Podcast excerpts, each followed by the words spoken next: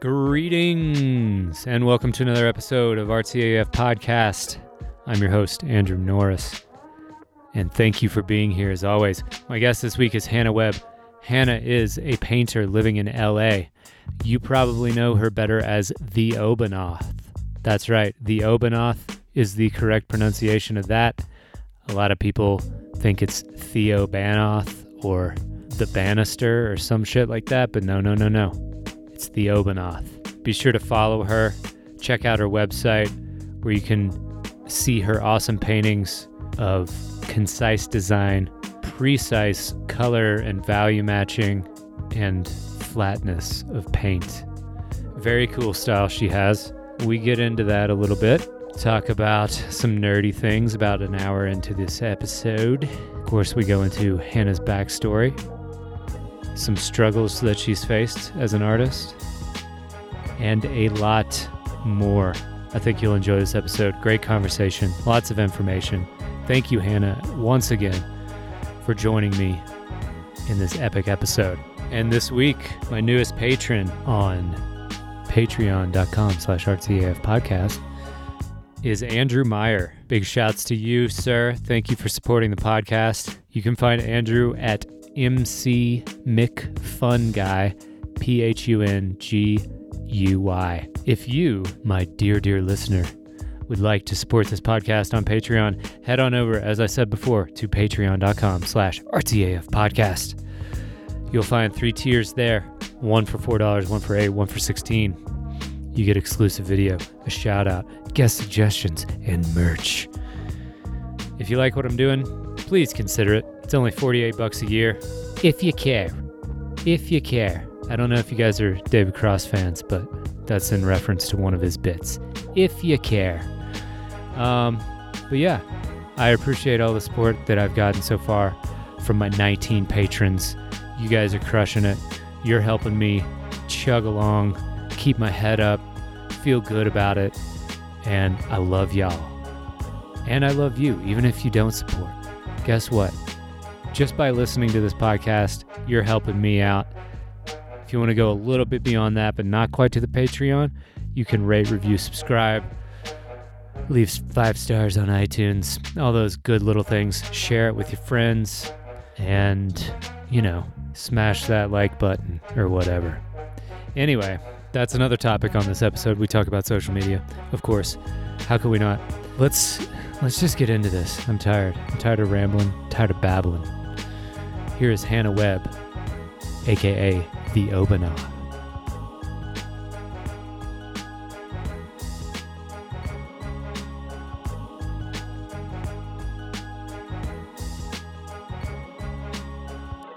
Just to let you know there, my robot assistant. Thank you. Well, sweet. Um, thanks for taking the time. Sorry about that little snafu that we just had with uh, some technical difficulties there. Nah, Yeah. I feel like that's that's what you get for doing things with the internet in general. Mhm. Yeah. Well, hopefully it'll make for a good interview because that's kind of like uh, our introduction was trying to uh, troubleshoot this video problem that we're having. Um, yeah, it seems to be working now. I that- think I think we got it. That break Yeah. the ice a little bit. Sure. okay. cool. Well, um, Hannah Webb, also known as the Obanoth. Did I did I nail that? You did. Hell yeah. Um, but yeah, thanks for coming on RTAF, and I appreciate you being here. And um, really, uh, really stoked to talk to you today. Yeah. Thanks for having me. Yeah. Do you listen to a lot of podcasts? Uh here and there. Um I listened to a couple different kind of art centric ones and a couple other like, you know, nonsense centric ones, but I'm I'm more of a uh, I'm more of a book on tape audio book person when I'm working on stuff, but uh yeah, I'm I'm in and out of the podcast game. Nice. Which uh, which art podcast do you listen to? I just want to see if we listen to the same ones. You know. Yeah, well, a friend of mine produces one called uh, Clean Break. Yep. I found out Oh, about that's- that one af- after I started this. I was like, oh yeah, I bet there are other art podcasts out out there. I love yeah, that. Yeah. yeah, yeah, the host of that one is a friend of mine. Um, but uh, yeah, I don't know. I mean, I feel like I I feel like there's a lot of podcasts new this year all of a sudden, and I think a lot of it has to do with like quarantine and people starting stuff up. So Yeah. um, I think you know recently, if a if either a, a friend of mine or an artist I like shares that they have an episode on something out, then I try to check it out and kind of bounce around between stuff. But yeah, Nice, nice. Well, yeah. Um, so usually, how I start out is I just get people's uh, background, their story.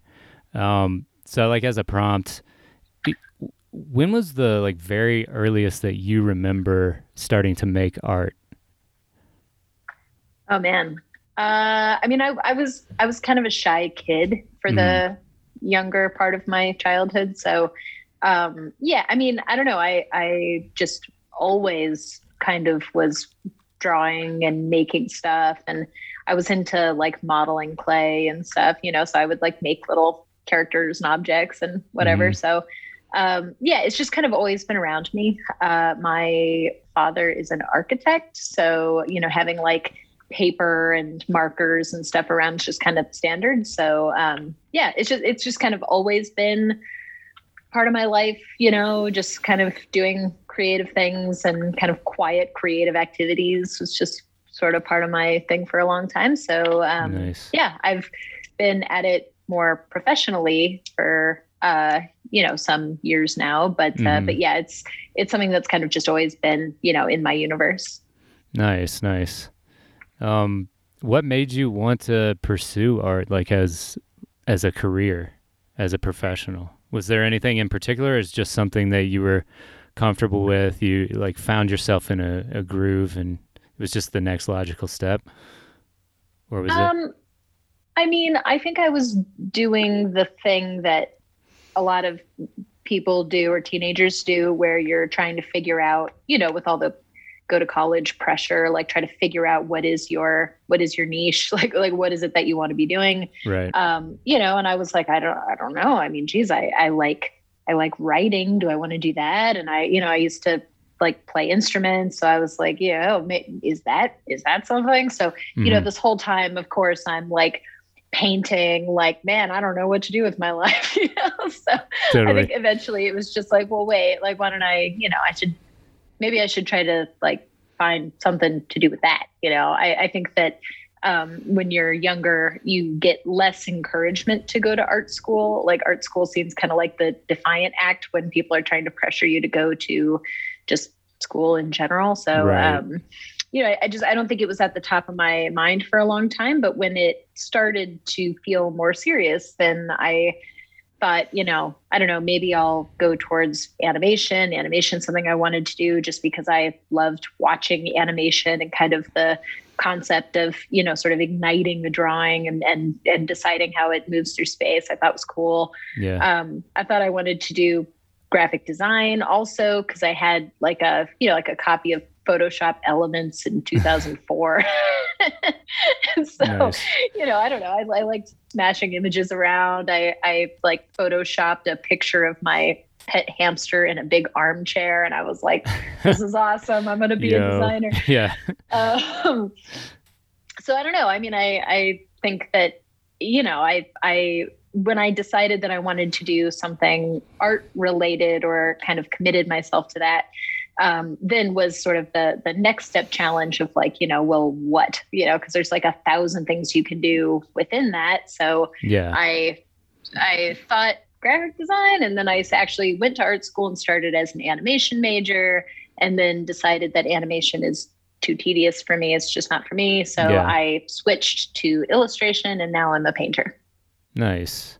So art Mhm. school was it a would, overall? Would you say it's like a good thing that you went to for art school? me, yeah, for Yeah. me it was definitely. Um, I am from a pretty small town in the Midwest. And I had no idea the scope of the things that I did not know, you Yeah. know? So even though my work has changed a lot since I have left school, I wasn't painting with acrylic that's my whole thing now you know Yeah. so like my my work and my trajectory has really evolved on the other side of school but what school art school did show me was the absolute breadth of options and styles and people and medium and, you Yeah. and community you know and stuff that i don't think that i would have like landed in the middle of in any other way i think that that was kind of the driver for um, like contextualizing this Yeah. world was kind of being around these people and trying stuff and having the opportunity to go, oh, cool, I want to be an animator, and then animating something, and then going, oh, now I can make an educated decision that I want to shift over here, you know. And so for me, the the structure was really um, was was important. I think that it had a lot to do with where I ended up, but Nice. It's Nice. maybe not true for everybody. I Yeah. know that the art school thing can be divisive, but Sure, sure, yeah. Uh, I didn't go to art school. Um, I'm also a painter, and also came from kind of a, I, I guess it's more like mid-sized Midwest town. It's like a college town in Kentucky, and uh, I didn't. I I still feel like the art world is like opening up to me. You know, like I'm still like, oh wow, that's a thing you can do Mhm. with this whole thing. So, um, yeah, I I went to like University of Kentucky and got a psych degree because I was just like, okay. you know, I guess I'll do this, see what happens, and nothing happened. I was just still trying to be creative and and had all these dreams, you know. right yeah those those damn dreams yeah, Yeah. getting in the way of your psych future yeah, um you know you yeah well so okay if you if you went to school in kentucky then you probably are aware of my hometown which is miami university in Oh, ohio. Yeah, yeah, yeah. so that's where i'm from. I'm from oxford. It's a really small town southwestern ohio. So hmm um, it's it's great. But you know, I I went to school in California and was kind of like dropped into a whole you know way more diverse community of people and things and Yeah. processes, and I got to meet a lot of professional artists that were doing things that I didn't even know that you you could do. You know, Right. Right. so so it was a big paradigm shift for me. Yeah, yeah, yeah, totally. Yeah, that happened to me a little later. I decided that I wanted to be an artist at like 26, and then uh, about a year and a half later, moved out to Denver, out here in Colorado, and not as definitely not as um, what would you say bubbly as LA. You know, there's not like as much going on, and I wasn't formally schooled, but you know, there's that. Wait, did you have that kind of like? I guess you could call it. I mean, it's the same culture, but culture shock moving to LA from Oxford, Ohio. Oh yeah. Yeah. Yeah, yeah. So I, I moved uh, to Orange County. The school I went to was in Orange County. hmm Um, and that was, oh, yeah, a, a million years different. Just, I mean, totally upside down. You know, I, I kind of felt like I, yeah, well, I mean, you know, I was like a teenager. So I, I think that you, you get the impression that you're like, I, I got this. I'm prepared. I kind of, I think I kind of know what to expect. Yeah. Way off. I, I, you know, you, you don't realize how small of a fish you are until you're in that big of a pond or whatever. But it was, yeah, it was, uh, it was a big kind of like, holy crap, Yeah. you know, change for me. So Wa- was that the Yeah. kind of motivation to move out there? Because I remember, you know, I, I again finished college or whatever there, but like I remember thinking like just the complete and utter like mm, averageness of that I felt like being in my town was kind of like suffocating. Like I felt like one day I'd wake up and be married to someone and have kids and a white picket fence and not know what to do with it or something.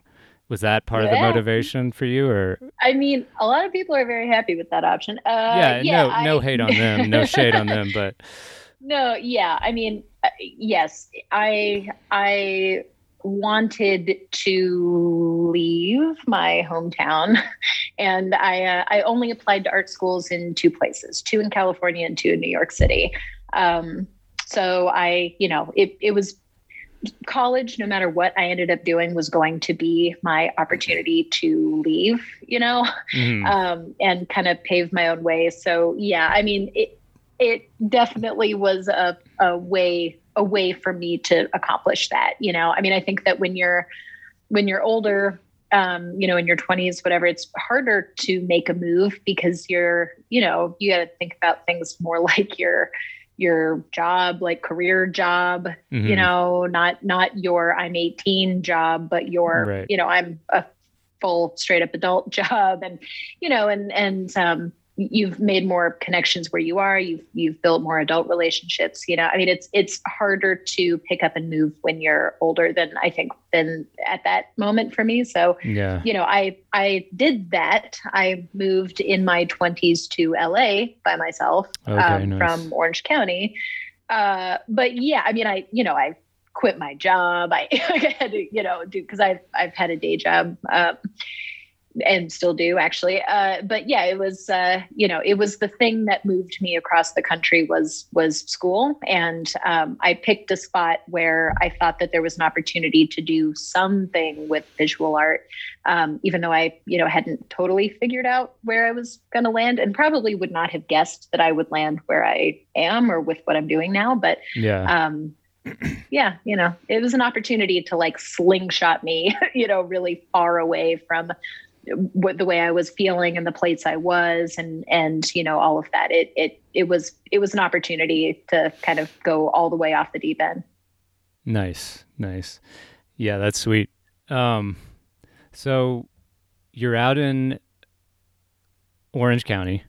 Um I almost said where so it was called Laguna Art School, Laguna Beach Art School. Yeah. Okay. Laguna College of Art okay. and Design. Okay, gotcha, gotcha. Um, very small. And so, w- what was your work like when you were in college or when you were in school?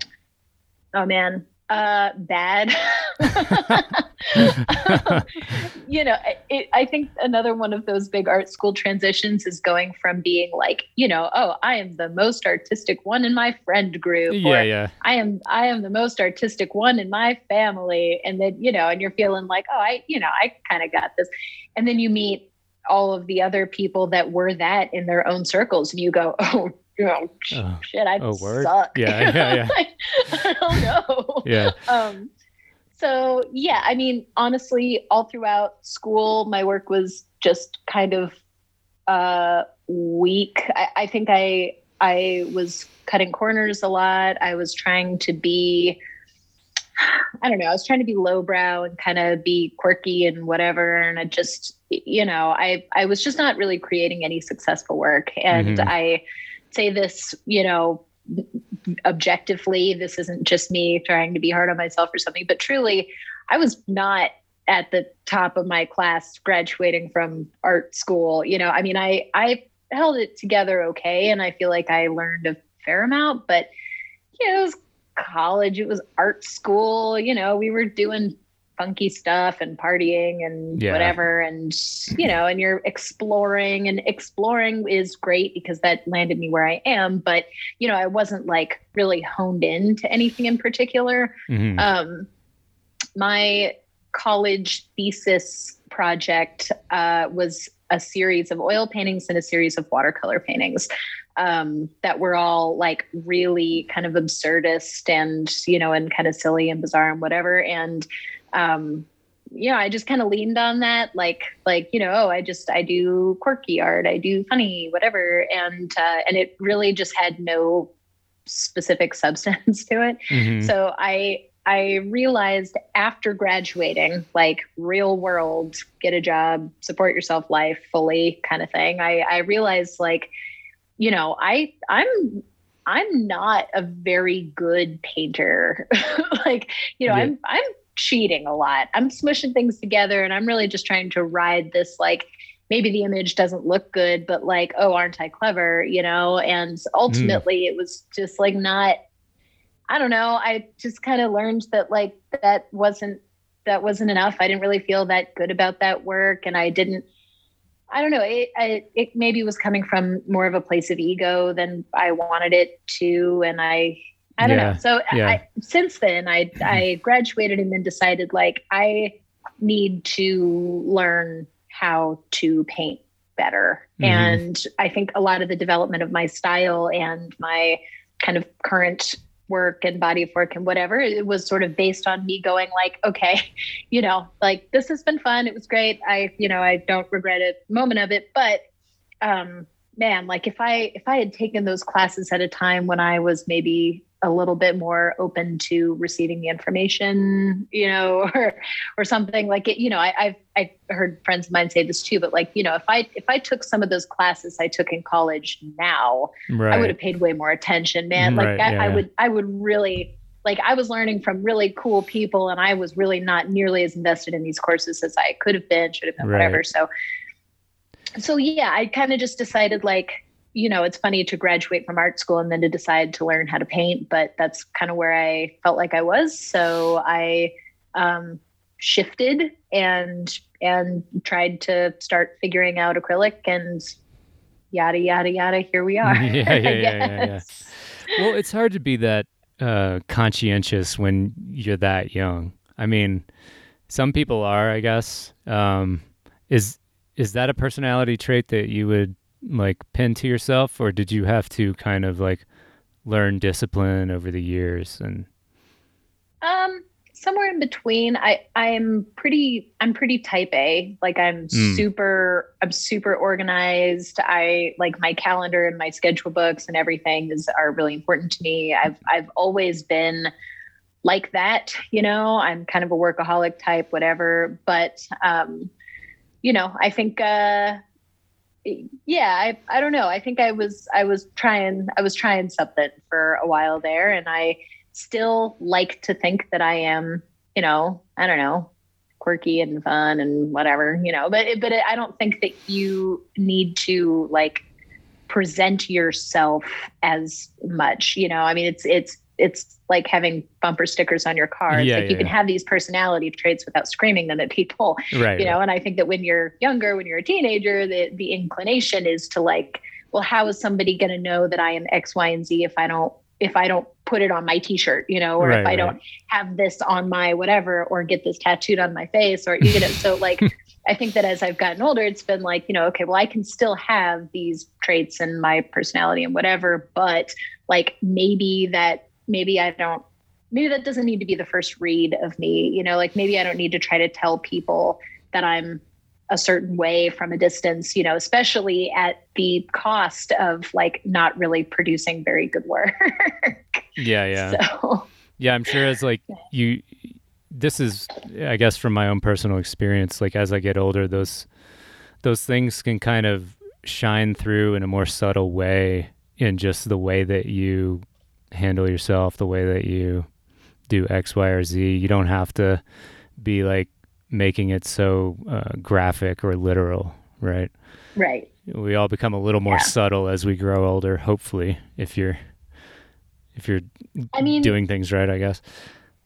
Yeah, it, it'll be there naturally, you know. So instead of like you know, okay, well, I'm going to sit down and make something. Now I don't have to go, but how can I make it like how can I make it weird? How can I make it crazy? how can I tell everybody that I'm different when I make this? You know, so it's, I don't know. I just, I think, you know, those things will happen as a result of having thoughtful ideas and yeah. having a, a, successfully executed body of work, which takes a lot of time.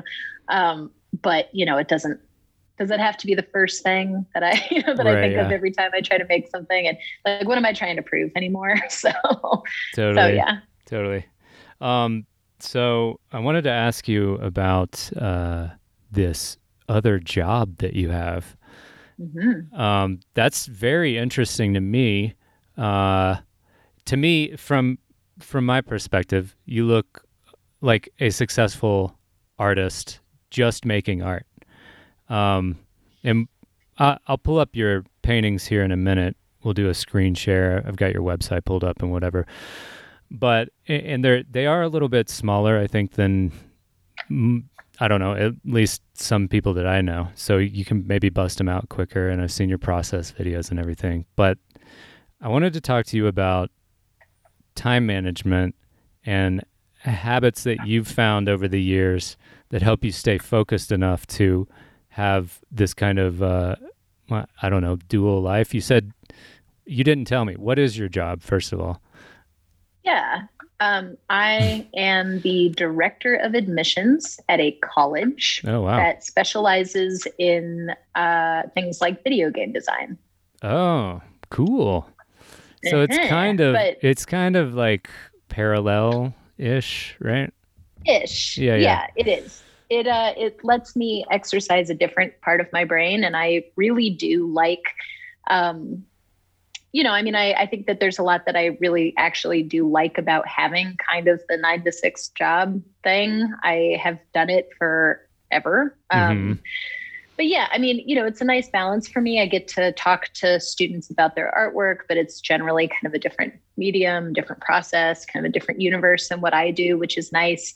Um, you know, I think that being surrounded by only people that produce work in your medium or your style or your whatever um, is not, mm, it's not probably good just to be in an echo chamber for one, but also, you know, I mean, there is a lot of really cool work being produced that is you know maybe more more specific to a different industry than me. And i think it's good or interesting just to be aware of it. I like writing. I i like you know there, there's a lot of stuff that i get to do by having by having the job. Uh, but yeah i also produce a crazy amount of artwork. I don't know if i'm allowed to curse by the way. Am i you allowed can to curse say on whatever your the fuck you want. okay cool. I produce a fuck ton of paintings and uh, and that is something that I have also done a lot. But the yeah, people are people usually seem to know me as either role and rarely both. So you would either know me because I am a Mm. school representative or the big scary admissions person that's going to let you into college or not. Or you Mhm. know me as this person that paints every day and shares paintings on the internet. But very rarely do people know both. you know, Yeah, yeah, yeah. um, You're kind of like Yeah, you're kind of blowing up your spot. You know, I mean, this podcast isn't that big, but you know, you never know. I know. well, I mean, it's not it's not exactly a secret per se, but I don't I mean, I don't really go out of my way to tell people about the other life, you know, like it, I mean, I'm not going to go on my Instagram where I'm posting all my paintings and talk Right, about right. my day job. And I'm also not going to go to work, you Mhm. know, and be like, Hey, "Hey, everybody, like, yeah, check yeah, out my work. Check out my follow me on Instagram, kid. um, so I mean, yeah, Yeah. they just you know they just don't. It's funny how little they overlap. Honestly, very rarely do people kind of know both things, and usually people that know one are surprised to hear about the other. So Sure. if you know me primarily as a painter, those people are usually surprised that I I work 40 hours a week. Very you know? surprised. um yeah and vice versa so yeah the, so time management um Tell me about well you you you really got to manage it man when you when you got two full-time jobs. Uh well so i think that one of the big one of the big things for me is that i really like painting. So like you know when i get off work at the end of the day and i've been talking to art students and writing emails and doing whatever i do in my day job all day i like i want to paint. I i like painting you know? Yeah. i like that's that's actually kind of what i do to relax. I i don't watch a lot of tv i don't i don't know. I like that's actually just kind of where i go naturally to unwind or or whatever. And so i think that you know that i have um i have made a point to paint for myself a lot even when I have like commissions lined up and projects, client work, things that I have to do for people, um, I still make a point to just like paint for fun, paint for myself in the middle of it because Yeah. that's the only way, man. If if I if all of my painting projects were just something I had to slog through, I like man, I I don't know, I I would not want to do it because it would feel like work all the time. Yeah. So even though my day job, you know, I start at nine, I'm over at six. I usually I like to cook, so I'll cook dinner, whatever, do whatever, and then kind of return to my same studio space in the evenings and paint until 10 o'clock at night. Um, you know, while that on paper is like a 13 hour work day or whatever, minus a couple food breaks, Mhm. um, it actually doesn't really feel that way to me most of Yeah. the time if I have a lot of big deadlines coming up for one thing or the other, then it does feel like I'm being crushed by it a little bit. and uh, and I actually uh, will be leaving my day job this year at the end of this okay. year. Okay, yeah. I was gonna ask like how long do you think that's gonna last? Because three more months is Okay, how long it's awesome. gonna last. Yeah. uh, yeah, no, I I've always said that I'll do both as long as I can happily do both. But at this Mm. point, I have a lot of art projects that I don't have time for anymore, and um, so yeah, I think I'm gonna probably eventually put all my eggs in one basket. But but yeah, I mean, honestly, the best thing that I can do for time or that I could recommend to others for time is to like make sure that you are putting yourself in a position where you enjoy the art stuff or whatever it is, you know, music stuff, whatever, uh, whatever that other thing is for you.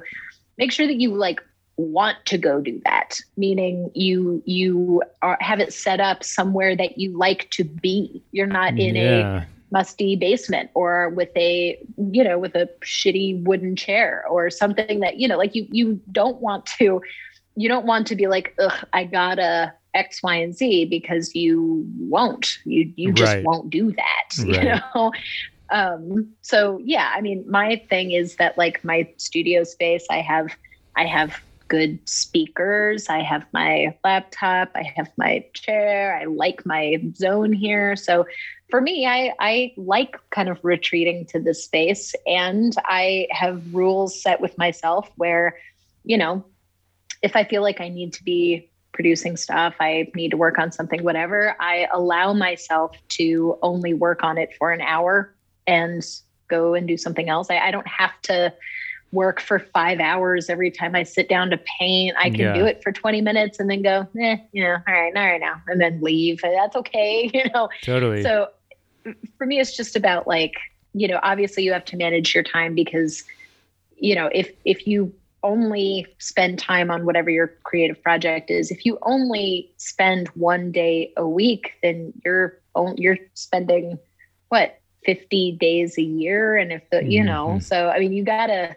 like if you put out one painting every six months that means that you'll be 40 by the time Mhm. you put out you know like i mean it's just it's it's you have to keep in mind that like days pass fast and you need to carve they out do. time to do this thing yeah. um because you blink and it's been months and you haven't you've only worked twice you know i mean and that the that's a big chunk of your time in your life so but yeah for me it's like low pressure you know go Mhm. work on stuff because you feel like it i like getting up on a sunday morning and making coffee and putting music on and painting for a couple hours in the morning i just i like doing that Yeah. so Yeah. um so that's kind of what keeps me doing both uh you know is that i feel like i am not even though i'm really busy with the art thing and i do find myself hyperextended a lot um, i don't have to convince myself like a homework assignment to paint every time Absolutely. Yeah, that's Yeah. that's that keeps it fresh, right? And that is so important. And I'm glad that that was your answer. Uh, that's something that I that I've sort of uh, learned in the past couple years that like you you definitely don't want to turn it into a task. You know what I mean? Yeah. And so to keep it not a task, I guess, is you know we're we're all we're wired to have like a you know reward centers and like if you can train yourself to sit down and do focused work, right? Like even if it's just an hour, even if it's, you know, 30 minutes, and then you reward yourself with a little break and maybe a little food or, you know, some mindless Instagram scrolling, uh, then it keeps you like hungry for more, right? Mhm. Uh, do you think do you think the job kind of did that? Is, do you think maybe maybe not consciously, but like in a way it was it was sort of this polar opposite thing, maybe not totally polar opposite, but opposite thing that like you went and did and then it kept you like ready to go when you got home. Yeah, probably. Mhm. You know, I mean, yeah, I like I I think that having having something structured is good because I feel generally accomplished or satisfied at the at six o'clock every day. You know, I kind of feel like I did something, so I don't maybe feel as much pressure to successfully complete a painting or do whatever you know i, I kind of already get that fulfillment feeling so maybe that gives me the space to Yeah. be creative with less pressure I, I don't i'm not sure but um yeah you know i i just it's uh it's it is honestly as simple as you know it can just be a a fidget for me like if i'm going to sit down and Yeah. watch tv or something if i'm going to put a movie on i'm going to be what am i like looking at my phone probably right like if you put on something crappy you're just going to be scrolling through your phone Right. so why not watch the thing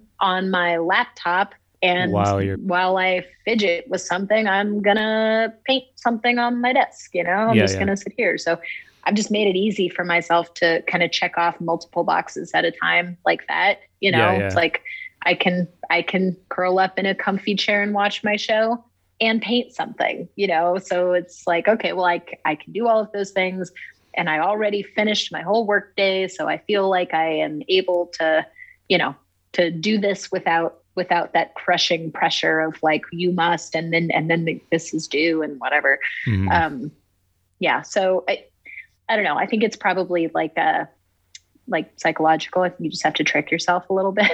yeah. Yeah. Definitely. Definitely.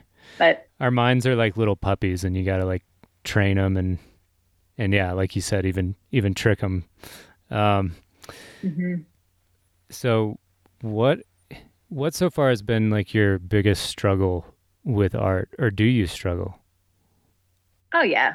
Mhm. Um, well, I think uh, I think that one of the things that is true forever is that your what you whatever you produce, and I again think this is true for stuff other than just visual art, but whatever you produce, the things that you made like two years ago, you might hate. Like Oh, yeah. I I I Mm. hate like most of the work I produced like yeah like a year and a half ago and, and Really? before that like well there's a handful of pieces that i think hold up but a lot of them i look back and i'm just like oh you know ugh. so i think i think it's good because it means that your new work must be better if your old work disappoints you right um but i think it's it's hard to like i think it's hard to judge your own work and to kind of decide your feelings about your own content and production and feeling like you are happy with what you're creating or the volume that you're creating or whatever you know i i think it's it's uh, a struggle is is just sort of that general self-criticism um Mhm. you know but i i just try to ignore it i think that what a lot of people get hung up on is the social media aspect of it and Mhm. i have taught myself to to stop giving a shit about that um Fuck yeah. because i think that's another one that really uh really messes people up Definitely. you know i think that instagram is really problematic for example just because it makes people think that if they didn't get likes on a piece that it's a bad piece and that's not at all correct Right. um so yeah i think you know that that forever like need to be better and make something that's next you know like what's what's the next thing you know? Because i you know i paint a fair number of the same subjects but like you know how many times can i paint a bird damn it? Like you know before Yeah, yeah, like, yeah, is it like, am, am i going to get sick of it? Or is everyone else going to do i care if everyone else is sick of it? You know so there's this kind of weird like need to continuously have ideas and like looking back in time and wondering if your previous ideas were any good or if your work was any good you know i mean it's, it's hard to like figure out where you stand in the in the great line of your of your movement through your art career so yeah, yeah, yeah. um so i think that's hard you know uh Yeah, and also for me it's just it's also like a balance thing because i'm i am also like you know i produce product stuff. So i Mm. make like sketchbooks and patches and enamel pins that i release. I do commissions for people. I try to do my own work. I do art shows group shows stuff. So um you know trying to figure out like how what what am i what am i doing? Like what you know, what are my goalposts right now? Like you know like is this is it, are you know where where are my ideas where's my skill set where's my body of work headed what am i doing? What am I aiming for? Is am I just am I doing it? Is this, you know, the work I did before was not super good. Is is this? Is this what I, you know? So there is kind of that forever like like what what am I? Yeah, yeah. What am I doing? Yeah. You know? Yeah, Is there's this a what I, is this there's a lot should to be aiming at something? yeah, yeah. Yeah. I mean, first what I would say to that is like uh I guess the goalposts always move, right? And Yeah. that's what that's what I think keeps it interesting for me is like uh, I'm kind of constantly trying to be better and more accurate and do something different and uh, you know I I vary in my success with that but um that's that's the beautiful thing about art I think is that you know some people will get into a groove and just hang out there for the rest of their lives and that's cool too um Mhm. if you know if you're if the artist themselves is okay with that uh within themselves right like and Yeah. and also about social media i mean geez like talk about that all day that was actually one of the uh one of my prompts for a little later but let's just get right into it um yeah you can't compare yourself to others. You can only compare uh, you can i mean and people do but you can really only compare yourself to who you were like like you said like a year ago. And if you're seeing improvement and you're seeing numbers go up and people respond more passionately or engage more regularly you've got to count that as a win. But i find it like maybe just a little ironic that um you know it is problematic but i mean from my point of view and probably from a lot of people's point of view who listen to this you're absolutely killing it on social media. You have what a- quarter million followers? Hang on. Um but yeah so one of my questions was what advice would you give to someone on just how to cultivate a fan base that like that Yeah. Well, so you have to be genuine. And here's sure sure at a at a glance today, yes, I have I have a lot of Instagram followers and that's wonderful. Okay. But but I have been painting every day for like I don't know, Hmm. 15 years now and Yeah. sharing. And it's not until the past couple of years that people have been like following and engaging with me. Yeah. So I would like to say that I had not very many followers and I was still producing a metric fuck ton of artwork and sharing it to nobody. Okay. I, I was sharing it to zero, like zero people. Uh, if you if you scroll back in time on my on my page, you'll see the numbers of engaged people go down pretty fast because I truly did not have that many followers. But uh, the way that I got there was to not freak out about that. You know, like I like who am I working for? Who who who Right. are these people anyway? Like right that's a if good some- point yeah like, like, you know who you're you're not working for Instagram, right? And No. and but like I think a lot of people fall into that trap where they end up working for Instagram, more or less.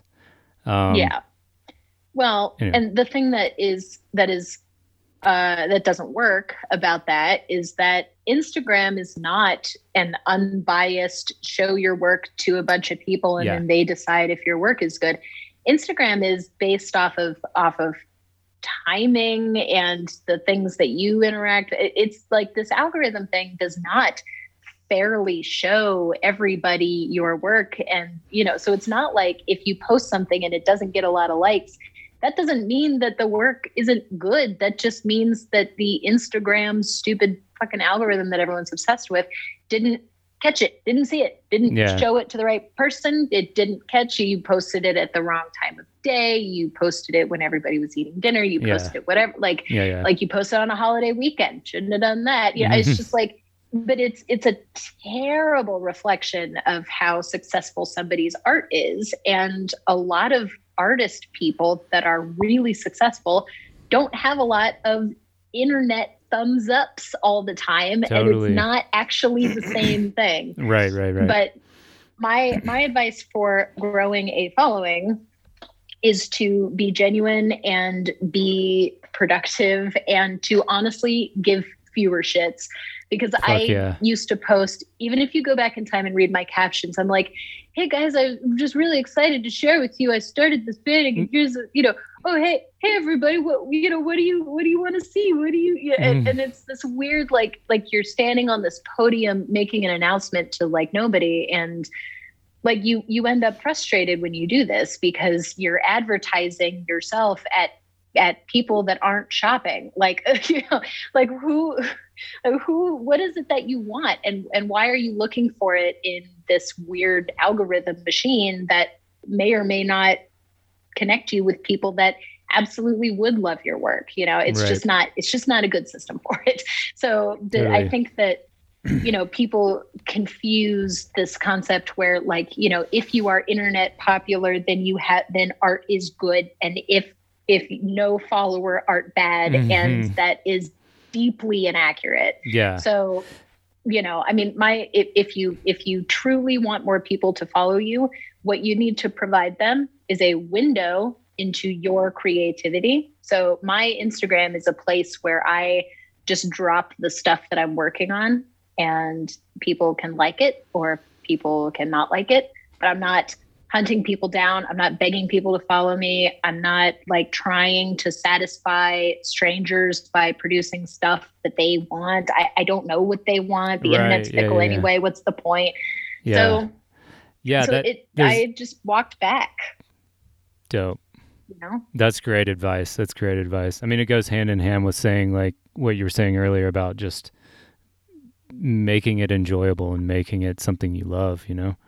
Mhm. And um, yeah people will follow along if if you seem to care about the work that you make not that you care that they care right. not not me desperate for you to care but me caring about my own stuff and doing that and just existing as that people generally are interested in that you know Yeah.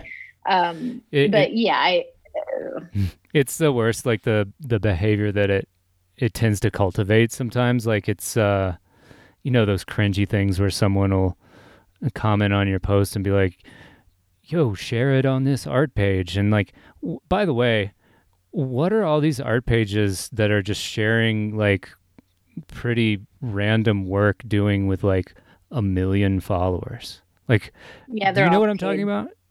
Is it yeah are they're they all purchased bots? followers. They're yeah. fake. Yeah, yeah they're yeah, fake. Yeah. okay also those so people annoying. collect money. Um if you know those how oh yeah there's this whole bot thing happening on instagram where i get a thousand comments that are like share it on art yeah. World dm five us. you know yeah. uh that's for pricing. If you if you do that they'll be like yeah well we'll share your work. We have 2 million followers. You just have to send us $15 Mm-hmm. and that sounds like oh my god you're going to show my work to 2 million people for $15 Yeah, yeah, what yeah. a deal. It's not. It's yeah, not it's a deal. not actually people, by the way. and even if it were man i don't i mean how often do you see something advertised at you that you like click and want and and were looking for that you were prepared for that you you know decided to then follow somebody who's Right. like hey guys let me know what you think you know it, like you you're not following accounts like that like No, don't no, be no. that account Yeah, yeah, know? yeah.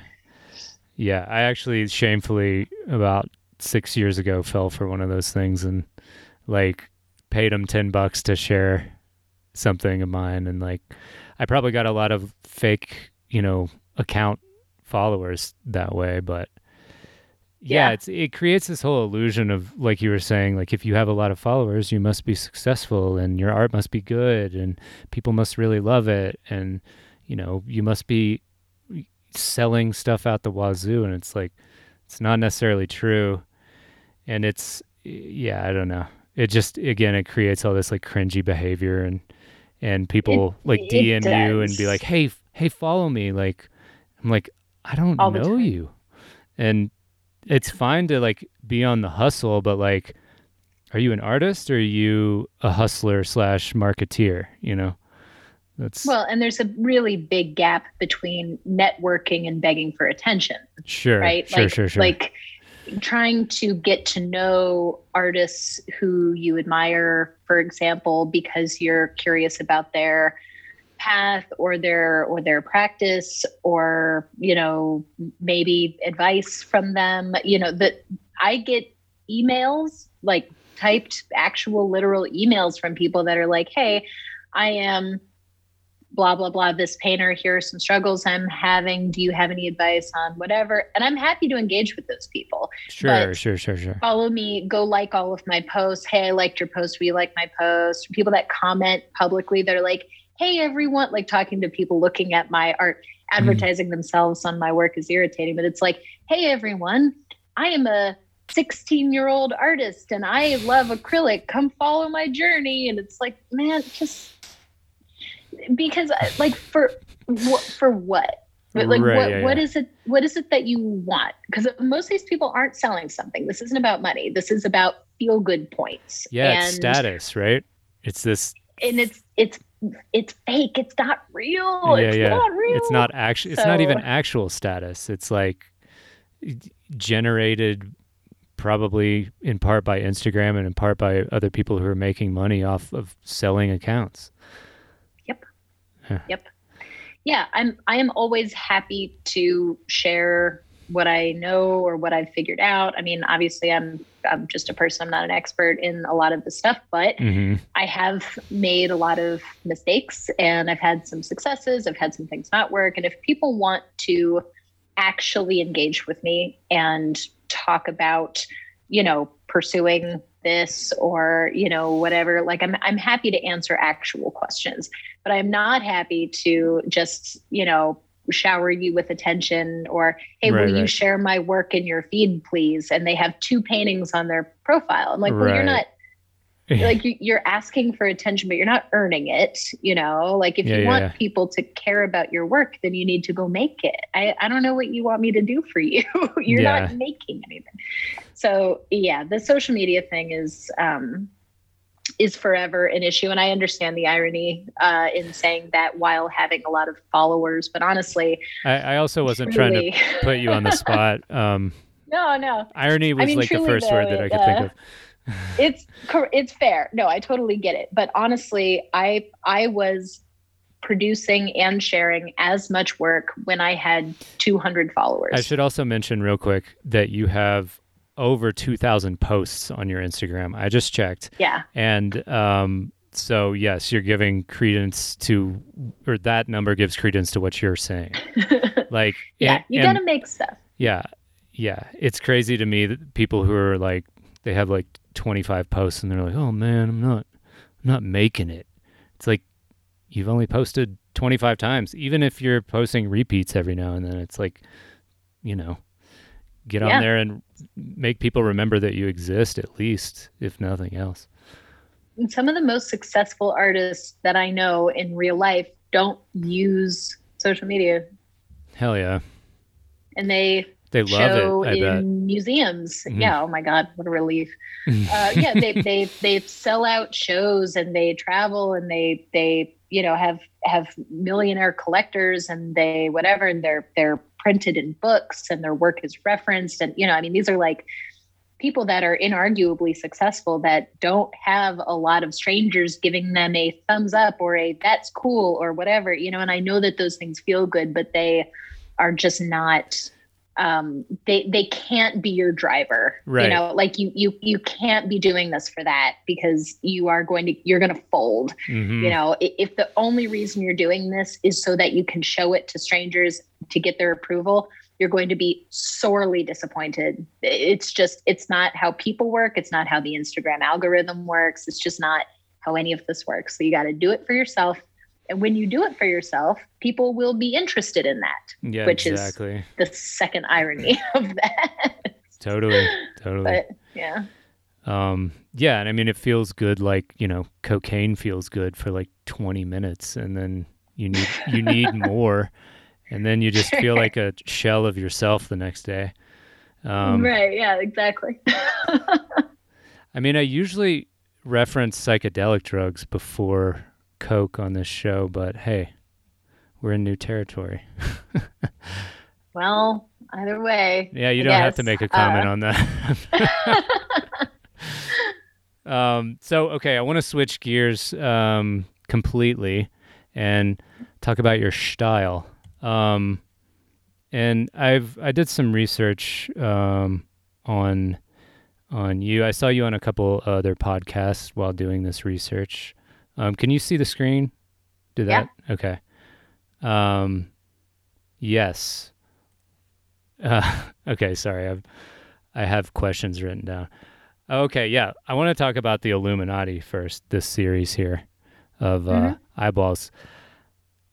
How do I become a member of the Illuminati?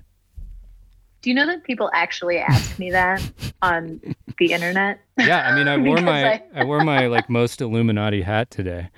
Um, oh, thank you. shout out Free World. Um, here's how you you Venmo me Mhm. nine hundred dollars, Got it. Next step. and then you just and then you wait, and then when you turn seventy five, I will send you an invitation. But And a- you, and a it's all about patience. Yeah, Yeah. and a ring. and It's about instructions patience, and you- for a handshake. Yep.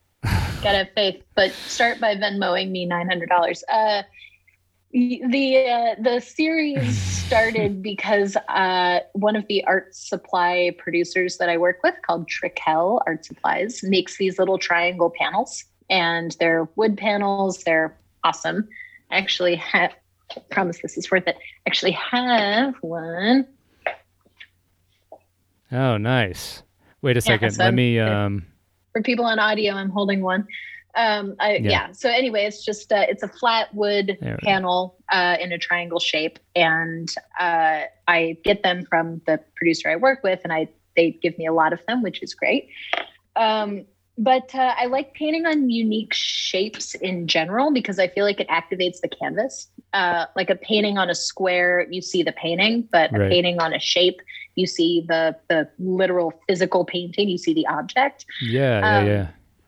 so I kind of liked that. I painted an eyeball on one, but it was kind of a flirty looking eyeball. It's kind of a winky, sly, sexy eyeball. So, uh, so I titled it like Illuminati, like it's a little naughty Illuminati, you know, because the eyeball. Yeah. Uh, like and it. then it ended up just being a really kind of fun study and exercise because I get to be interesting with shapes and with color. And um, because it has a loosely set format, uh, having some parameters when you do a series is nice because it forces you to be creative, but doesn't force you to reinvent the wheel in order to be creative. So Yes. you know, whenever I produce a new one of these, I kind of know what my parameters are, and then I can be exploratory with other stuff. So I get to explore color because I don't have to really think about the content, you know, Right, or right, I right. can explore the, you know, I can explore the shapes because I kind of know, you know, what my compositional challenge is going to be. I've I've I've faced that challenge a couple times, so now I can focus on another area. Um, so yeah i mean i just i produce them now just for just for fun they are really fun for me because Yeah. i can try out a lot of different stuff and and i you know i feel like i can make a lot of these so yeah, yeah. um They're dope. yeah. Uh, yeah. By the way, I I love your style. I love thanks something that I've been into for maybe the last year and a half or two is simplifying my shit. Like my stuff used to be by the way, I also hate my stuff from beyond 4 years ago. Everything past Yeah. 4 years ago is just no, not into it. Yep. Um but something that I've I've really tried to latch onto is uh, simplify, simplifying things. And watching your videos and seeing your artwork, you're definitely just like it it seems like you're getting close to mastering simplification, um, especially with acrylic paint, because you I mean you Yeah. literally just have to lay it on there, right? And you're you're using mostly flat brushes. Is that what's up? Or all? Mm-hmm. Yep, Is it all flat brush? Oh, it it's is. all flat brushes yeah Damn. yeah uh stroke economy so even the the piece that you have up right now has a lot of little squares and rectangles on it my newer pieces I've been doing have fewer. So like how can you simplify into like really organized shapes uh without you know without losing the the image you know, or kind of Yeah. maintaining the integrity of an image while reducing it to sort of the shapes that make it up. And it, yeah, that's been that's kind of been my goal for a long time. And over time, it's gotten they've gotten a lot tighter. So fewer shapes, more decisive shapes. Um, you know, generally, I think stronger, more decisive colors. So you know, some of them, even like these from a couple years ago, are really noisy, right? Lots and lots of shapes. But when you go to the newest ones, they are, um, you know, fewer, more dynamic, which I think is is more uh, more powerful. So Yeah. yeah, that's been my challenge. Is like how do you how do you use fewer marks to tell you know kind of the same story of your image, right? So how do you make an image but really make every single thing that the paintbrush does important? Yeah. So not to scatter little marks all over the piece, but how, you know, if I'm going to use this pink color around the edges, right. I I want it to be noticeable, but I don't want it, but not too much, right? Right. It's Yeah, like- yeah, yeah. It's just about feeling it out, like little bits at a time, little kind of growing and building your piece up, just piece by piece. Um, and I think that that's one of the things I've gotten better at over time Mhm. is the simplification thing. Yeah. Yeah, I noticed that I mean your color palettes are really really on point too. Um are you mixing most of these? I see I think the most saturated color in this it looks to me like either a cad red or a pyrrole red. Is that correct or do you even remember? Yeah, it is. Yeah. So certain, the thing with with acrylic and like gouache, it- oil doesn't have this problem as much, but like most liquid mediums, uh, when you mix colors, they tend to dull a lot. Mhm. So I will choose a couple of dynamic colors uh, that I will use out of the tube, and then the rest I mix.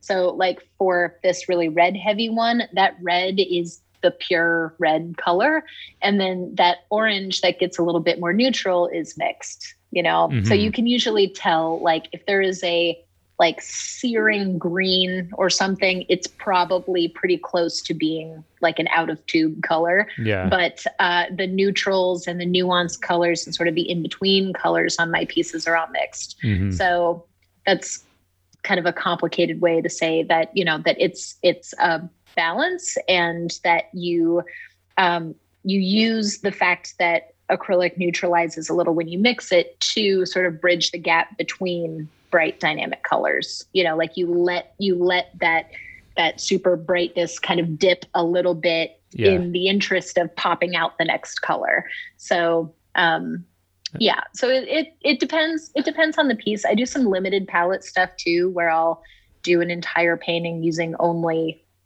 like two colors, three colors or something. So um yeah, it it you know, this is one of the things that I like to play with, you know, that Mhm. I like to try different different avenues, try to do stuff differently every time. Yeah, it's it's sometimes it's really nice to limit yourself to, you know, however many colors, like I don't know, three, four, five. And it to me it, it takes a lot of the pressure off. And you can get, like you were saying, like so many different midtones and so many different values if you just start mixing them together. Um, Yeah. what kind of what kind of paint, what kind of medium are you using? Um, uh, are you Yeah. Yeah what are your materials like uh just some technical like more like nerdy stuff Sure. Uh, so I answer this question kind of loosely when people ask it on the internet because I get asked this question a lot. oh yeah Um, uh, well, the reason why I don't always answer in written form is because the answer is too long. Uh, Mm. I I use a lot of different brands of paint, but the flatness that I Mhm. get is not because of the brand of paint. Right. That's it's based off of how you how you mix and prepare your paint. So i use three different brands of acrylic primarily. I use liquitex soft body holbein matte and alpha colors alpha acrylic. Okay. And Yeah. between them i pick out different ones based off of like very nuanced preferences. Different brands have uh, different strengths so like holbein has especially good uh, reds oranges and yellows uh, liquitex has most of my workhorse colors so white Um, you know, uh, any kind of like green or blue neutral is really good. Liquitex just has really solid coverage for their soft body paint. Um, and then Alpha Color is kind of different. It has the blackest black paint I've ever used. So I use Alpha Color Black, but then they also have a lot of kind of specialty designer colors. So they have like some really cool, like um, like peacock greens and like really like like poster board orange kind of acrylic colors. So yeah, so it kind of depends. But you know, it like if I'm gonna do something with like blue, I will decide which kind of blue I want, and I will either choose a Holbein, which is softer, a Liquitex, which is brighter, or an Alpha Color, which is quirkier. nice, nice. So yeah, yeah, yeah, um, I like it. So very, very organized. no, that would suck to have to type that out like three or four times a day.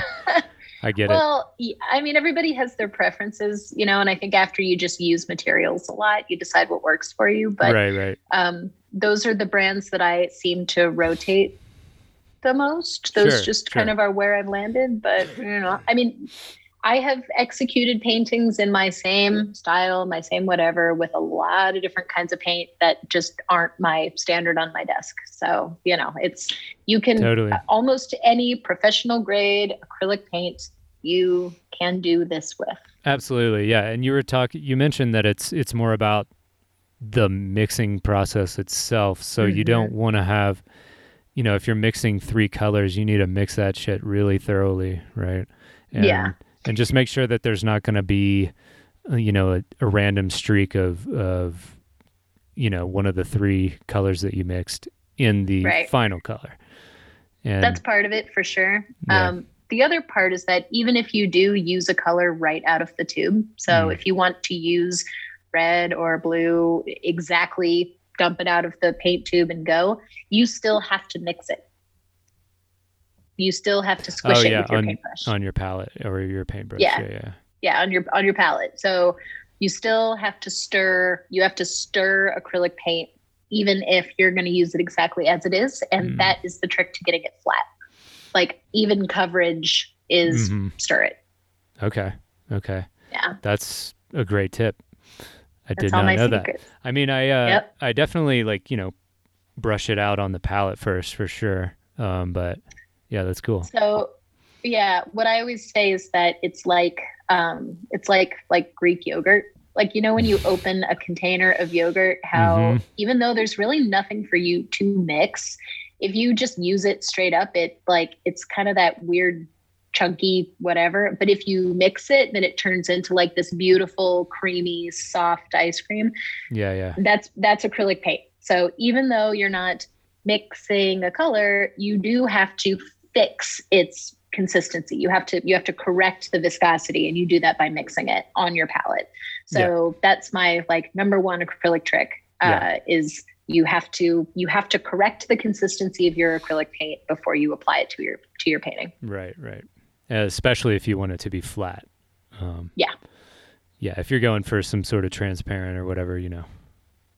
Yeah, or mm-hmm. impasto or something you know you want it to be chunky then then that's great too. But right. if you want to paint the super hyper flat way that i do then yeah mixing it is everything.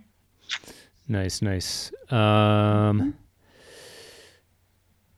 yeah so i i see here you know that you have quite a bit of animals in your in your paintings. Do you have any pets? I have a rabbit. Oh a rabbit. Nice. Yeah She's on the floor next to me, sleeping currently. uh, yeah, my little rabbit. Her name is Junie. She's from a rescue, and she lives in my studio and watches me paint. Nice. is that so? Do you? I hate this question, but I'm gonna try and phrase it in a way that doesn't suck. Uh, I I would say what what are your inspirations, but like, do you what what's like a real life event person, thing, uh, animal, what what do you draw from in your real life? Like, not draw as in like sketch, but draw as in like, you know, what what references are you using uh, yeah. as you go about your days?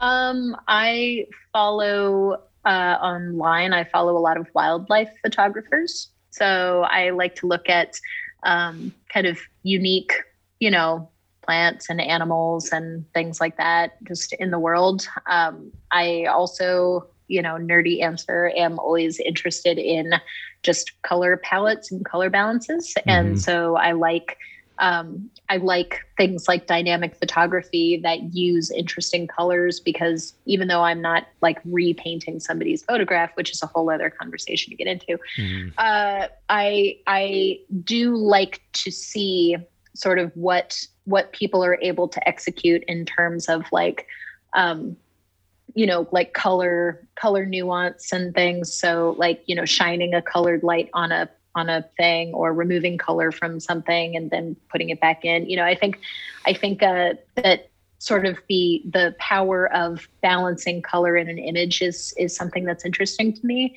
um, i share some of it also in my instagram story. I share photos that i think have interesting color nuance. So like the other day or maybe this morning i don't know anymore uh, I, I, shared a photo a photograph of a uh, of a white snake. And Ew. the nuance of the color, it really only goes to like 50% kind of a warm gray color at its darkest. But the way that like shadows fall across it, the way that all the neutrals are presented, the way that even though you know it's white, it doesn't, you know, the actual colors it's made of don't always feel fully white. You know, I mean, these are the things that I like to look, like look, look, look at. Um, and those are things that kind of inspire like my paintings and, and the work that I do. So yeah. like you know, yeah, I, I also, I like animals and things just cause it gives me something unique to paint. And, um, you know, I just, I find animal motifs to be kind of fun and interesting and also, uh, an opportunity for me to apply some of these funky palettes.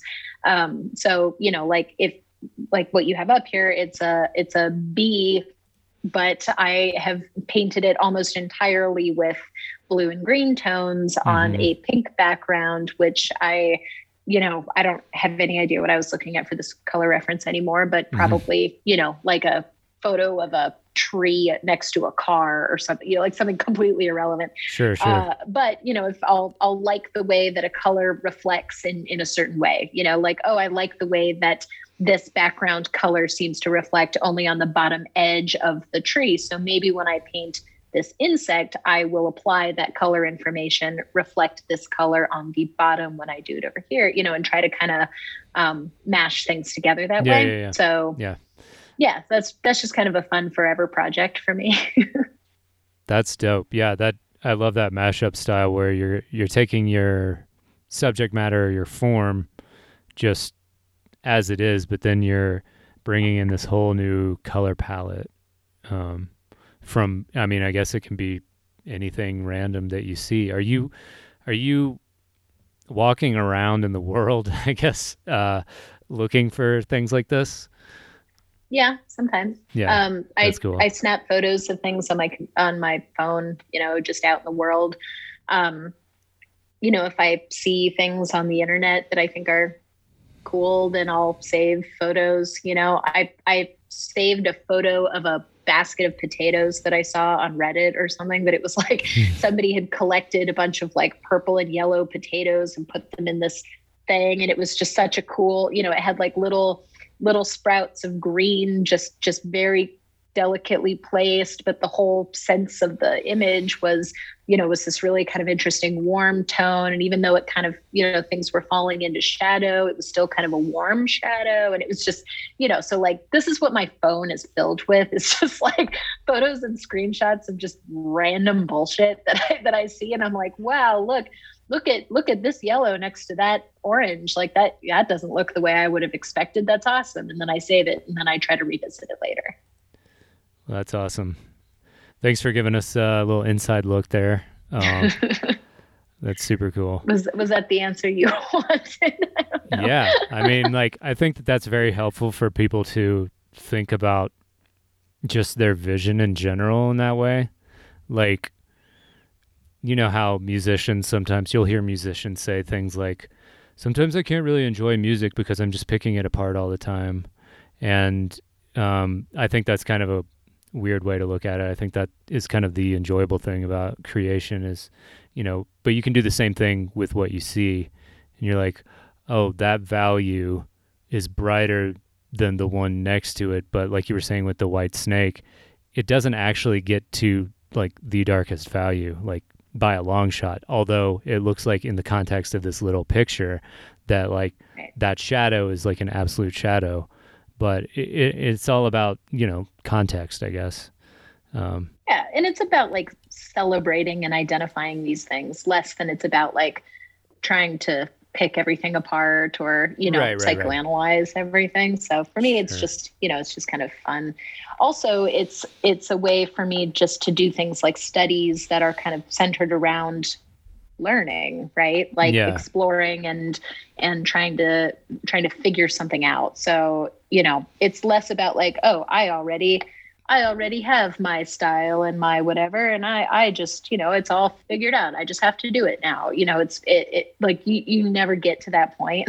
Yeah, so yeah. it's always about like you're doing this because you are trying to improve forever, Absolutely. right? You're just like I do this because I'm trying to be a better painter permanently. Sure, sure, sure. That's just I, yeah, I'm.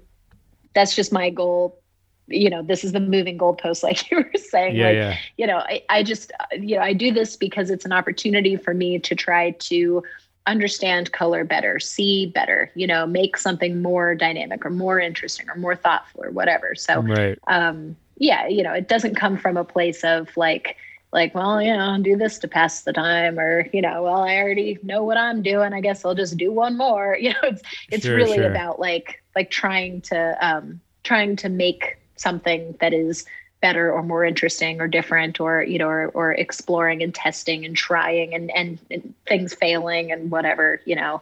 Um, so yeah it's it's always interesting to me for that reason. I think just because i like learning right yeah. studying yeah i think it's a great metaphor for life in general if you want to look at art that way you know and mm-hmm. you're just kind of always in this state of of becoming and it's really in a way it's teaching you just how to be comfortable in that state and like you have to rehumble yourself over and over again, you know? Yeah. And I think that sure. that's healthy for human beings to do. Yeah. I mean, I think it's also just to be aware that people are doing that. Yeah, I think yeah. that when you see when you see people like, you know, like when I see artists that I admire, I always have to remind myself that they are not they're not done either you know uh, like they right. they didn't reach reach their success or their pinnacle and be like okay I'm, i did it i'm good let, let's party you know sure, yeah, like yeah. i think it's good to know that you know that even the people that you see as really far along and the people that i admire i know that those people are still pushing the envelope you know they're they're trying 100%. to get better at the thing they do even when i look at someone's work and i go you know holy shit i can't believe that they're so good at this, you know, or like these are all so perfect. How the fuck, you know, it, it's mm-hmm. it's like, well, they're they have been focused on learning and they still are. Absolutely. You know? It's inspiring yeah. in and of itself, you know, like if you can take that mindset and not be either jealous or like, woe is me, I'll never get to this level, you can look up to the artists that you love and be inspired by that, right? Mm-hmm. And and you can get to any level whatever a level is you can get to it. You just you just have to you have to work for it. You have to do yeah. it. Like you can't just decide okay i like so and so's art style. I'm just i'm gonna do it now. Yeah yeah, and now and now i and now i have it. Now i'm done. Yeah. you know it's like it's just the the only way to get to this place is to just like actually put in the work and yes. like you know, not make one thing, but make a hundred things, make a thousand things, make 10,000 things, yeah, yeah. you know? So, um, yeah, that's, I think important to just keep in your brain as a creative person, you know, or somebody who wants to try to do the art thing or, you know, or somebody that's curious about other people's processes. I mean, truly it's mileage. Yeah, absolutely. Have you mm-hmm. read uh, The War of Art or heard that? No. It's a great um, audiobook. I don't agree 100% with everything he says in it, but this guy's name is Steven Pressfield. And obviously, it's like a play on words from it's there's this ancient uh, Chinese book called The Art of War. I can't remember exactly who wrote it, but um, so this is The War of Art and he talks about resistance being this kind of like I don't know, meta force that we encounter every day when trying to either get better or or reach a goal or do anything really. And uh, so, how do you deal with uh, resistance in your life? Do you feel it every day, or or have you just gotten to a place where it's a little easier? Um, I mean, I think that like one of the main resistances that you experience is uh, is is rejection from things. So like applying for things that you don't get, you know. Uh, I mean that happens a lot. I I reach out to things or people or places or whatever that I don't hear back from or you know you submit to a call for art you're not chosen so you know i think that there's just a natural amount of rejection that happens and and just you know and that i think can feel maybe like the world's resistance a little bit to the thing that you want and right. um you know i i uh i read some quote a while ago that was like you should aim for like a hundred rejections a year or something, you know, and yeah. basically flip the script on it. So, you know, I I've reinterpreted things like resistance and rejection, and I find them generally to be to be positive. So, like, you know, if you if you are trying to go for things that you expect to be rejected from, it means that you're trying to push into things that are that, that are beyond you. You're trying to push to the next echelon right? Like mm-hmm. you're trying to to go further. You're not you're not treading water you're trying to move forward. And even if what you're getting out of that is no then it's like all right got another no. Yeah. got one for the book. Okay keep going you I, know all right? Like it's I've, uh, I've, I, I, try to paint things and they come out shitty. And i'm like well all right yeah yeah. got another. Back to the drawing board.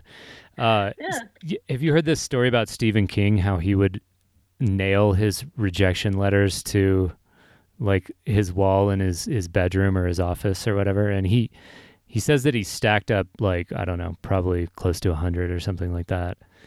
And uh you know all it really takes is one success if you think yeah, about it. it's awesome. And then you could have yeah, it's great. a break or just start the momentum to get you to a point you know where you'll be a little more comfortable in your life yeah. I mean i think it just it takes the edge off you know and it also teaches you not to zero in so hard on stuff. Um you know i i went through a phase where i was applying for a lot of calls for art and stuff. I think i just had a lull in other projects. And i was like oh you know there's a ton of these on the internet. I i uh was accepted to one that I was surprised by and I was stoked. Like even though I got you know 20 no's I got like a yes I didn't expect, and I probably wouldn't have applied if I wasn't on a big streak of this and you know yeah, caution yeah. of the wind, and it ended up being a cool project, and that was that, you know. So um, yeah, I think just there's there's that resistance, but I think that the bigger part is just that natural like you know I don't know like feelings about your own work like is you know like th- there's resistance to being creative when you don't feel like you like the work that you're producing, you know, or yeah, like if yeah. you feel like you don't have your direction figured out or whatever, you know, you your confidence can lull and I think that that becomes like your, you know, you you become your own problem. I think is pretty yeah, common for artists. People don't know how um, to get um, out of their own way a lot of times. Yeah, it, it's super hard. And the thing that I have always gone back to is just is just back to learning. Uh, I went through a lull a couple years ago where I just, you know, I was having a hard time bringing myself to paint. So I decided, um, hey, you know what else I'm not very good at is uh, is figure drawing. Not super good at that. Mm-hmm. So I got a sketchbook, and every night for 45 minutes, I turned on one of those, you know, one of those websites that'll flip images of yeah, yeah, yeah. like posed figures for you. Yeah, yeah. Uh, and I just set like a five minute timer and I did just figure drawing stuff and some were crappy and a few were all right. And I kind of felt like, you know, after a couple weeks of that, I felt like I, I improved a little there and I felt like I was productive, but it took my mind off the painting thing. And, you know, I don't know. It's like I just returned to learning. It's like, okay, well, if I don't know my style and I don't know my whatever, it's like, well, okay, then I'm I'll draw still life. Why not? Yeah, you know, yeah, yeah. It. Let's try practicing, it. just keeping your hand moving.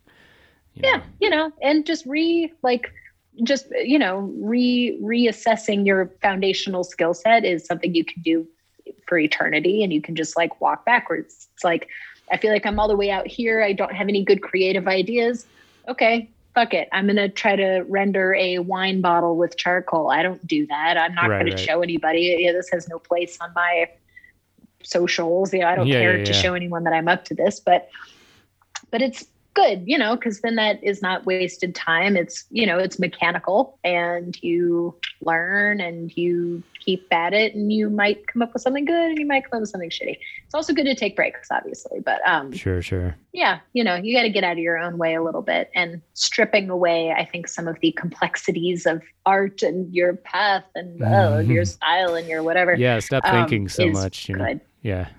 it's really hard artists think a lot Yeah, because we're sitting still, just like doing these like small shoulder or wrist movements, you know. And I think it, I Yeah. something I do. I mean, just to I guess interject a little or Mm-hmm. editorialize. Is that, I mean, I think like for me personally, like exercise and moving my body is like super super important. And yeah you know, if you're painting a mural, like you kind of get that like just with the work, but otherwise it you can be you can turn into like Mr. Bad Posture over, you know, however many years you're you're making art if you're not careful. And I think yeah it's true for me it like helps my brain, helps just the whole flow process, you know.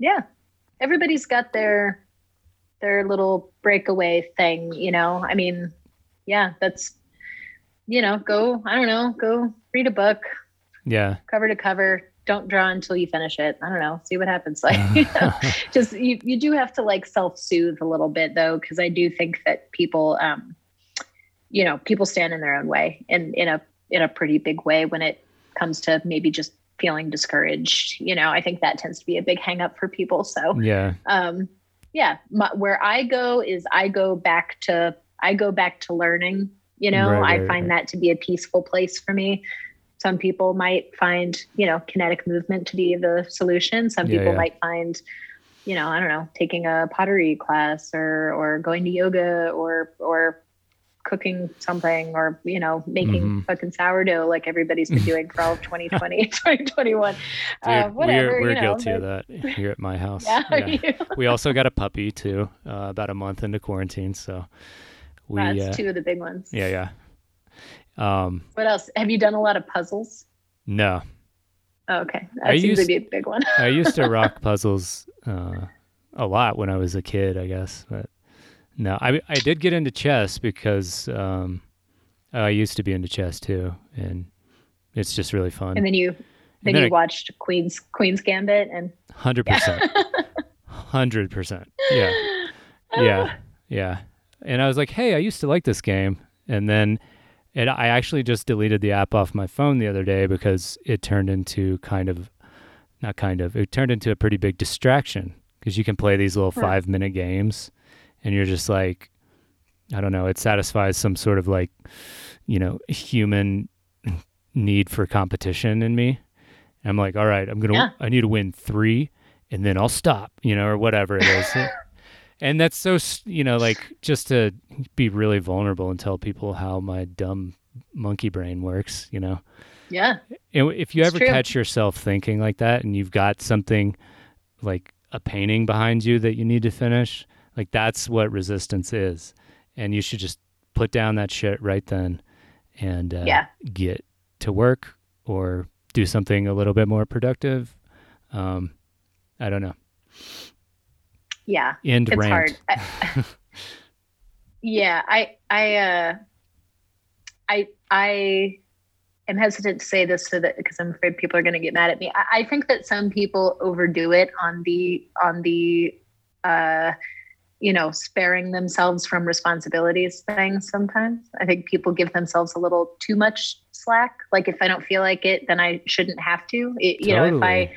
If I don't want to work, then it's unreasonable for me to need to, you know? Well, yeah. and, and I, Yeah. and I, I think that that's abused sometimes by people. I, I think that like people think it, like there's this whole culture now where if you have, if you have, you know discipline and a and a desire to kind of execute something then that's like you know like oof, you, you know I, i'm not trying to you know it, it's crazy for me to need to have goals or to work or whatever like that's that's capitalism in your brain and and i you know like okay maybe a yeah, little no. sure you know in, in certain contexts but that it, it doesn't mean that you just you have no obligation to like try to push yourself to do something sometimes. I mean, you don't have to hyperextend yourself, but I mean, how, you know, do you get to give yourself a million free passes to not? Yeah. Yeah. It's like uh, when I see someone posting about self care like four times a week, I'm like, oh, you're not, you know, you're trading in. It, it, okay, great. Yes, for sure. For sure. Um, by the way, I'm like, I'm kind of siding with you here. It's like you trade in work for just this I think it's an indescribable feeling when you finish a painting that you're really proud of or you show work in a gallery. You trade your work for this kind of like thing in the future that's going to either it's going to make your future self feel better, right? Mm-hmm. You're going to be happy then. Um, this is called delay of gratification, right, in psychology. And uh, otherwise you're not delaying gratification you're going for instant gratification and that can be kind of vapid and hollow after a while i mean yes it's good to be balanced with with self-care and you need to be sleeping like that's a big Absolutely. one for me like i finally have mastered my sleep cycles after like uh you know whatever 18 years of just running the candle at both ends and um, I'm a very good sleeper. I, I get eight full hours. Oh yeah, nice. Yep. I sleep like 11 to 7. I'm a morning person, dreaded morning person. So, uh, yeah. But I mean, you know, there's this whole world of of of conversation I think that's kind of happening now, which is that like, you know, like you you don't you shouldn't you shouldn't have aspirations or you know, or you don't you don't need to you don't need to think about you know ambition or something because that's you know this is just not necessary i just don't i don't want i don't feel like i have to live that way and i think that that's probably fine for some people but i i don't i i don't generally agree with that so I, I think it's I think it's good to be ambitious. I think it's necessary to push yourself sometimes because yes. obviously I don't think you need to grind yourself into the dirt, but I do think that sometimes nobody else is going to be like, yo, you actually do kind of need to get off the couch today. I'm sorry. Like you just, mm-hmm. it, it's, you've had some days, but now it's time. Let's give it a shot, you know? And I just, I think that some people in the world are feeling like that, that is not necessary anymore. I feel like I'm seeing a lot of stuff about how like, you know, yeah, I, I don't, I don't want to, therefore I shouldn't have to, you know, like having, yeah you know, wanting a promotion at work, like that's that's crazy. No, you know, people aren't designed to have whatever. It's not, and I just, I don't, I don't know. I don't think so. I yeah. kind of think it's good to have, to have, you know, goals and targets and and wants that go beyond maybe you know nesting and self care, which is very important. Um, yes. But you you do occasionally have to kick your own. You have to kick your own ass a little bit you know I, no, nobody else is going to do it for you and right, right. you know Gru saying that the clock ticks forward man like yeah. you know before you know it it's six months later and maybe you would feel better if you had tried something yes 100% and i'd like to say as someone who used to have that mindset that uh fuck that mindset because eventually you just you look back and you're like, oh man, I wasted so much time just thinking that it was all good or, you know, that success would happen eventually. And you don't really find out what you're made of until you challenge yourself, you know? And yeah. I think that's like discovering who you are is kind of like the most important thing in life, right? Like, what's the quote? The unexamined life isn't even worth living. That's so true that's so mm-hmm. freaking true. And I mean, fine if you if I will say that like if you're the type of person who lives with no regrets and you like being like just sort of happy and with complacency, like go for it. You know, maybe you can sustain this level of like satisfaction throughout your life, but I mean, you know, I don't know. I don't I don't think Yeah. it's not for me. I'll just say that. yeah, I just I don't I don't think I don't think that that that self-care equals forfeit all goals and plans and Absolutely. direction and Yeah, even though you you need breaks i absolutely believe this i also know that i am a terrible example of taking breaks i work a shit ton Mhm. um I, I don't think that it's bad to have aspirations and i don't think it's bad to occasionally yeah force yourself to do something that maybe you're not in the mood for. You know i, I forget what it's called or what the i'm going to butcher this no matter what but um you know they say that like sometimes you feel like you like people want to wait until they feel like doing something to start doing it but Mhm. sometimes you actually need to start doing it so that you feel like doing it yes. you know Yes, this is you know what i'm talking about absolutely. Sometimes I'm like I don't feel like painting and then 5 minutes into it I'm like fuck yeah, this is awesome. You know, yeah like right you're just like going for it because then you i mean i think the feeling too is that and Steven Pressfield in his book talks about this it's like a little bit about conquering resistance because that's the actual hardest part is just like stepping up to the canvas or the easel or wherever you create your work and just making that first step. And then Yeah. one turns into two two you know just gets exponential. And then all of a sudden you're in this flow and uh, it's fun and it's rewarding. And just the act itself is, is i mean i don't know. You can get so much mm-hmm. satisfaction out of that whether or not you're making money off of it or whether or not you're you've got you know a hundred thousand instagram followers or you know all this other shit. Like the act in itself is what's up. And Yep. yeah you you'll never know that feeling until you get past that resistance basically. Sure. Yeah yeah same with same with anything you know if if i i you know don't force myself to do things that are good for me like exercise if i don't force myself to do it then it's not going to happen and maybe i'm comfortable not ever doing that but on the other hand maybe i do need to tell myself to do things that i know are good for me creatively or physically or whatever you know Right, so right, right. yeah that's you got to like kind of you do have to force it a little bit and and if you try and you still aren't in the mood or you can't make it happen then yeah that's fine you tried you Yeah. know but i don't think that you get to not try all the time Right, right, right. Definitely not all the time. And I think Yeah. actually that self care is actually doing the hard thing or doing the thing that you don't want to do because your future self will feel cared for because you conquered that resistance or you conquered that friction in your life just by Mhm. doing Yeah. that thing. Um, okay, so yeah, I've got a couple more questions for you, if that's okay. I know I'm ta- Sure. we're we're a little bit past ninety minutes here, um, but uh, so outside of social media, how are you navigating the art world? How are you going to art fairs? You said you applied for a lot of open calls. Um, wh- what else Yeah. are you doing in that? Uh, yeah, I uh, well, so I I just kind of participate in different things as they pop up. Um, at this point in my art career, I am generally invited to things like art shows and stuff. So Mhm.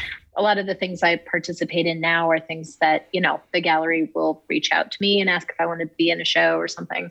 Um, earlier in my career, that was not the case. I would reach out to galleries and be like, "Hey, if you have any open calls, I'd love to be on the list. You know, or if you have any group shows coming up, let me know if there's a way I can be if I could submit or be considered."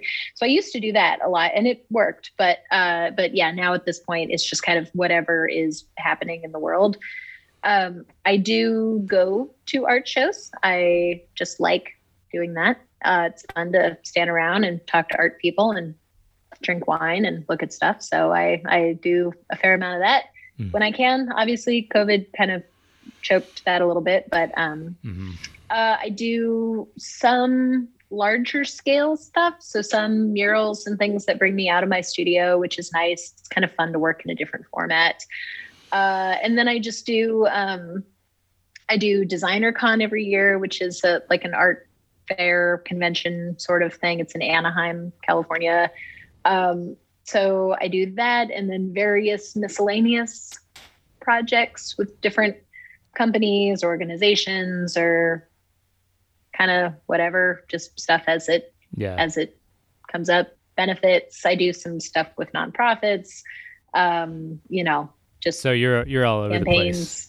You're always Yeah, are you always all over the looking out for like uh for new opportunities then? Uh, yeah, you know, and I think that the more things you do, the more things you do. so like, yeah, yeah. you know, if I if I do a bunch of projects, then I meet a bunch of people, and then I get invited to do more projects, and then you meet more people, and then you get invited to do more projects. So right. you know, it's uh, it's a snowball for sure. Um, but yeah, I mean, I think my schedule just kind of depends on like what I have agreed to. you know, Right, right. um, and sometimes it's a lot of things, and sometimes I kind of catch a break and get to, you know, do my own thing a little. But uh, Yeah, but yeah, yeah, it it depends. I think over the summer things seem to get a little quieter, and then towards fall and winter is when things will pick back up. So that's when um, a lot of projects and things that I've been kind of quietly working on will be released or announced or available. So um, yeah, we're moving into the to the busy time of year for me for sure. Okay, so you have all these Instagram followers. You're sponsored by Trick. Is it Trickle or Treckle? Mhm. Trickle. Got it. Gonna remember that now. Um, no one ever knows how to say it. Anyway, um, No.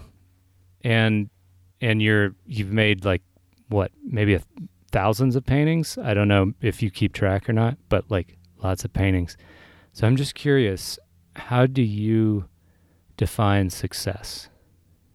Mm. Um, I mean, the cheesy answer is is like happiness. You know, Yeah, yeah. success is your happiness. Uh, I don't really know. I mean, I you know, even though that is a cheesy answer, I think it's probably somewhat correct. You know, I mean, I think getting to a place where you enjoy the thing that you're doing generally, you know, like I I don't know I don't know like how much money an artist needs to make in order to be considered successful. You know what I mean? Like I, I don't I don't know that there's like hard um hard data like that in that vein or anything, but I, I do feel like, you know, feeling like you are um, you know, comfortable or comfortable in your studio practice or, you know, feel like you have projects that you're excited about or feel like you can pat yourself on the back for um, you know like producing a fair amount of work you you feel accomplished. Yeah I, I think that that is generally where the success stuff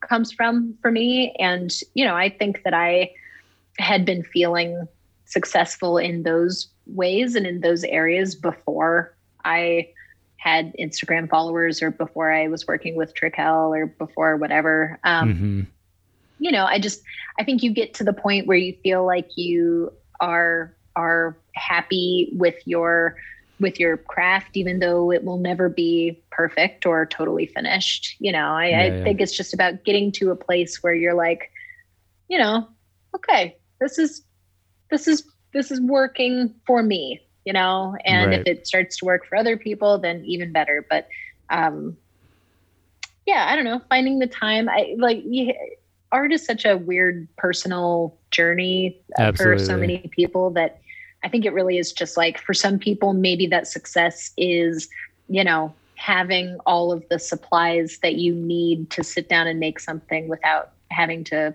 worry about it you know or maybe you know maybe success is you ha- got you know a hundred likes on your instagram and maybe that was a, a, a boost for you and that made you feel good and then you get this wave of like you know man that really that's that is the you know that's that's the little the little boost i needed today to make me feel like something's going okay you know? I mean you you search for those little glimmers i think but um yeah i mean i think for me i feel i feel comfortable in my studio space i feel pretty comfortable with my direction and my body of work i think there's a lot of of there's a lot to go. You know, I think that there's a lot more to do, and that I'll change. You know that that I'll redefine that success many times. But right now, I just I kind of I feel pretty good about the stuff I'm making, and I feel you know quietly, privately satisfied generally with where my body of work is headed, and that makes me feel like I'm kind of somewhere. so I don't know. Oh yeah. I don't think that there's ever going to be a firm answer. right. Yeah. Yeah. Yeah. Again, the goal the goalpost keeps moving. Right. Yeah. Yeah. Yeah. Well, sweet. Thank you so much, Hannah. Um, and it's at the Obanoth, and you'll get links to that in the description and the theobanoth.com, right? Yep. Yep. It's same username on everything. So Instagram, TikTok. I'm on TikTok. Oh, uh, snap. YouTube. um, yeah, my website, all that good stuff. It's all Theo Banoff is how most people seem to pronounce it. But Theo Banoff is correct. Yes. okay. Sweet. Well, thanks again. And uh, thanks everybody for listening. And we'll see you next time. Okay. Thanks for having me. Yeah, of course.